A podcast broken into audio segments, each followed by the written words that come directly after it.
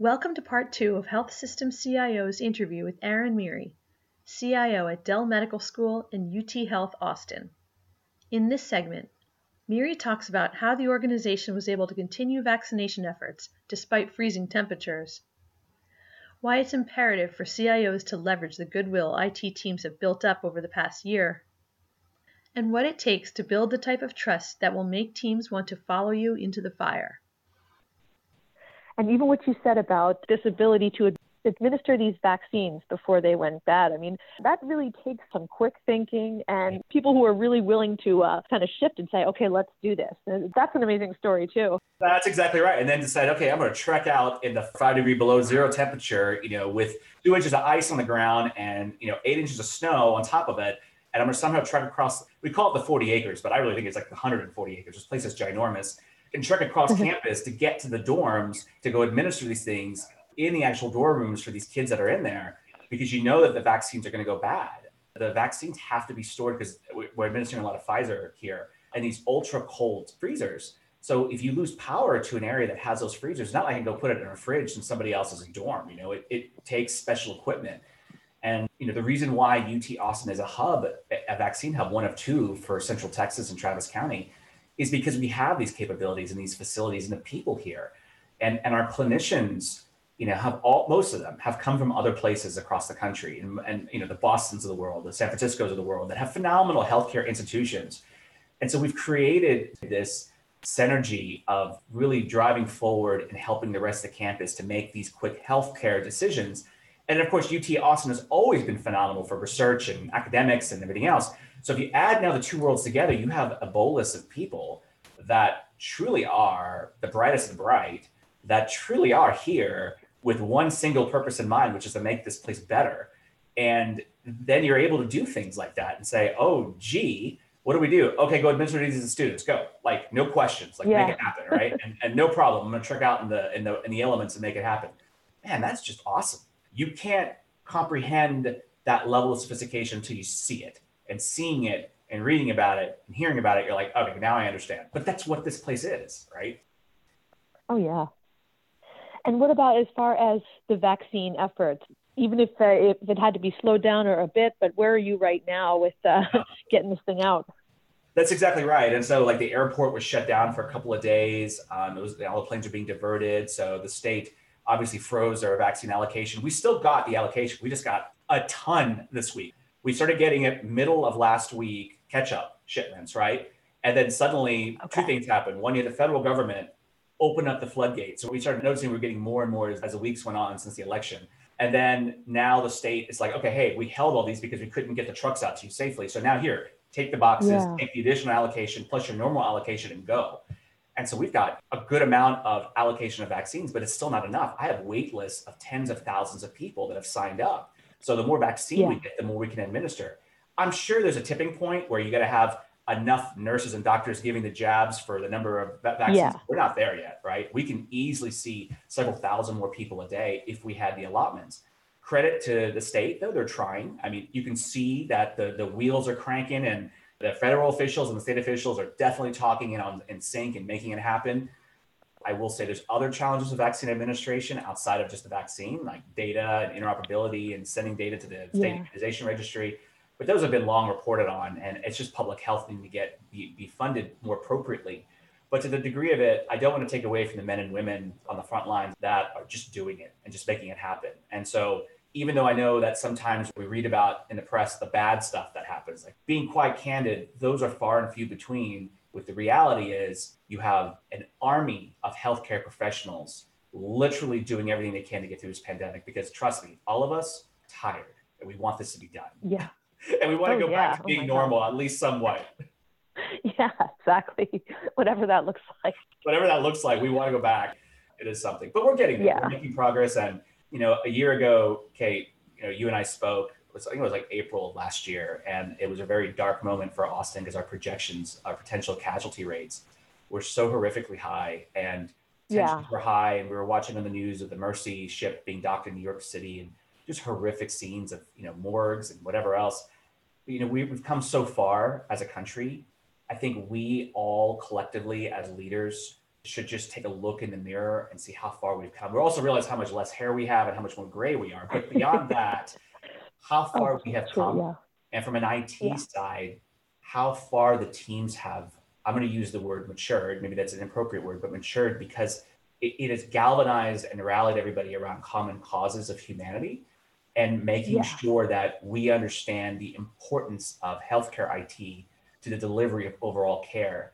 And CIOs have to recognize that and recognize their teams and have their organizations understand the importance that IT has to have a voice at the table. And if you're not there, if your organization's not like that, there's a lot of other questions you should be asking. But to the degree of it, I do believe most healthcare delivery organizations, provider, payer, whatever, now realize and really truly see the instantiation of the value of healthcare IT done right, and of course, the value done wrong, right? The true cost of ownership. So it is such an opportunity. I think I'm very bullish going into say the next decade, right? Of of what CIOs and chief digital officers and others have the ability now and the voice and the the bank of goodwill built up with the healthcare delivery professionals, the clinicians, surgeons, say, let's try these technology pieces that maybe two years ago they would have been reluctant because like, who's ever going to use telemedicine? Who would ever want to connect me over Zoom to do a psychology right, consult? Right. Like now it's sort of part of the lexicon, right? So we have such an opportunity as CIOs to drive the next decade of innovation, but it's going to take us truly getting over ourselves of the way it's been before and making sure that we all embrace the way it should be done for the benefit of our patients and our, and our clinicians. We have to. Yeah, really good points. And it is pretty amazing when you think about April. I mean, it was a dark time and nobody knew what to expect. You know, we just knew that we'd been hit over the head and you're not feeling that optimistic at that point, but things have just come so far and uh, we just need to make sure that they keep going in the right direction. We do. You know, I'm also I'm pretty active in social media, and um, I try hard to remind folks and just be very candid on on social media that this is hard, right? This is very, very difficult. This is not easy. There's no playbook on how to do this. No one taught you in graduate school, you know, no MBA class said, one day, Aaron, you're going to be part of a pandemic response. This is what you have to do. No, you don't get those lessons learned. And that's, I think, also what gravitates a lot of us to healthcare is that it's not like you're, you're a factory line manager. You, you are you are managing almost a living organism and you're managing humanity and you're managing emotions and you're managing patient care and you're managing all these things that technology sort of interweaves between. And you have to have a true fundamental grasp on what that takes to do that. And more importantly, you have to have a grasp on your humanity and your ability to engage, motivate, and, and drive your staff forward. In one of our discussions, I mentioned to you that your teams are always looking up at you and are always yeah. watching you for their tone and how to read things, what to prioritize. You, as a leader, have to be in touch with every level of your organization, no matter how big or how small. And if you don't, you're going to disconnect with them. They're not going to follow you into the fire. You want them to run to the fire, not away. And they're not going to, they don't trust you. And so it is a lot for CIOs to have to translate a true clinical item into something technology or whatever and make it resonate with folks so that they do give up their Christmas Eve or their Thanksgiving Eve or their New Year's Eve or their weekend or they're here on Super Bowl Sunday, like we all were. And I was with them in the trenches right. setting up our giant vaccine clinic. I mean, that's yeah. what it takes. And uh, yeah. whether it's an ice storm, whether it's vaccines, whether you're dealing with Ebola, whether you're dealing with all these crazy things that happen in healthcare, it is up to us. And you, as a CIO, have to be in the pilot's seat. If you're not, the ship's going to crash. That's just the reality of it. Yeah, absolutely agree huge kudos to, to you, your team, the entire organization for, you know, weathering weathering another storm. It's got to give a lot of confidence to the community that healthcare organizations can can do that, can weather these storms. I, I think it does, and it also speaks volumes to institutions like UTS, and you know, at the Cleveland Clinics or the Kaiser Permanentes, or you know, established organizations that truly anchor their state and their community and represent with pride, you know, they wear their colors with pride and put the football, you know, nomenclatures aside, which, you know, obviously we're, we're big passionate fans of college football here at the Long But put that aside for a second.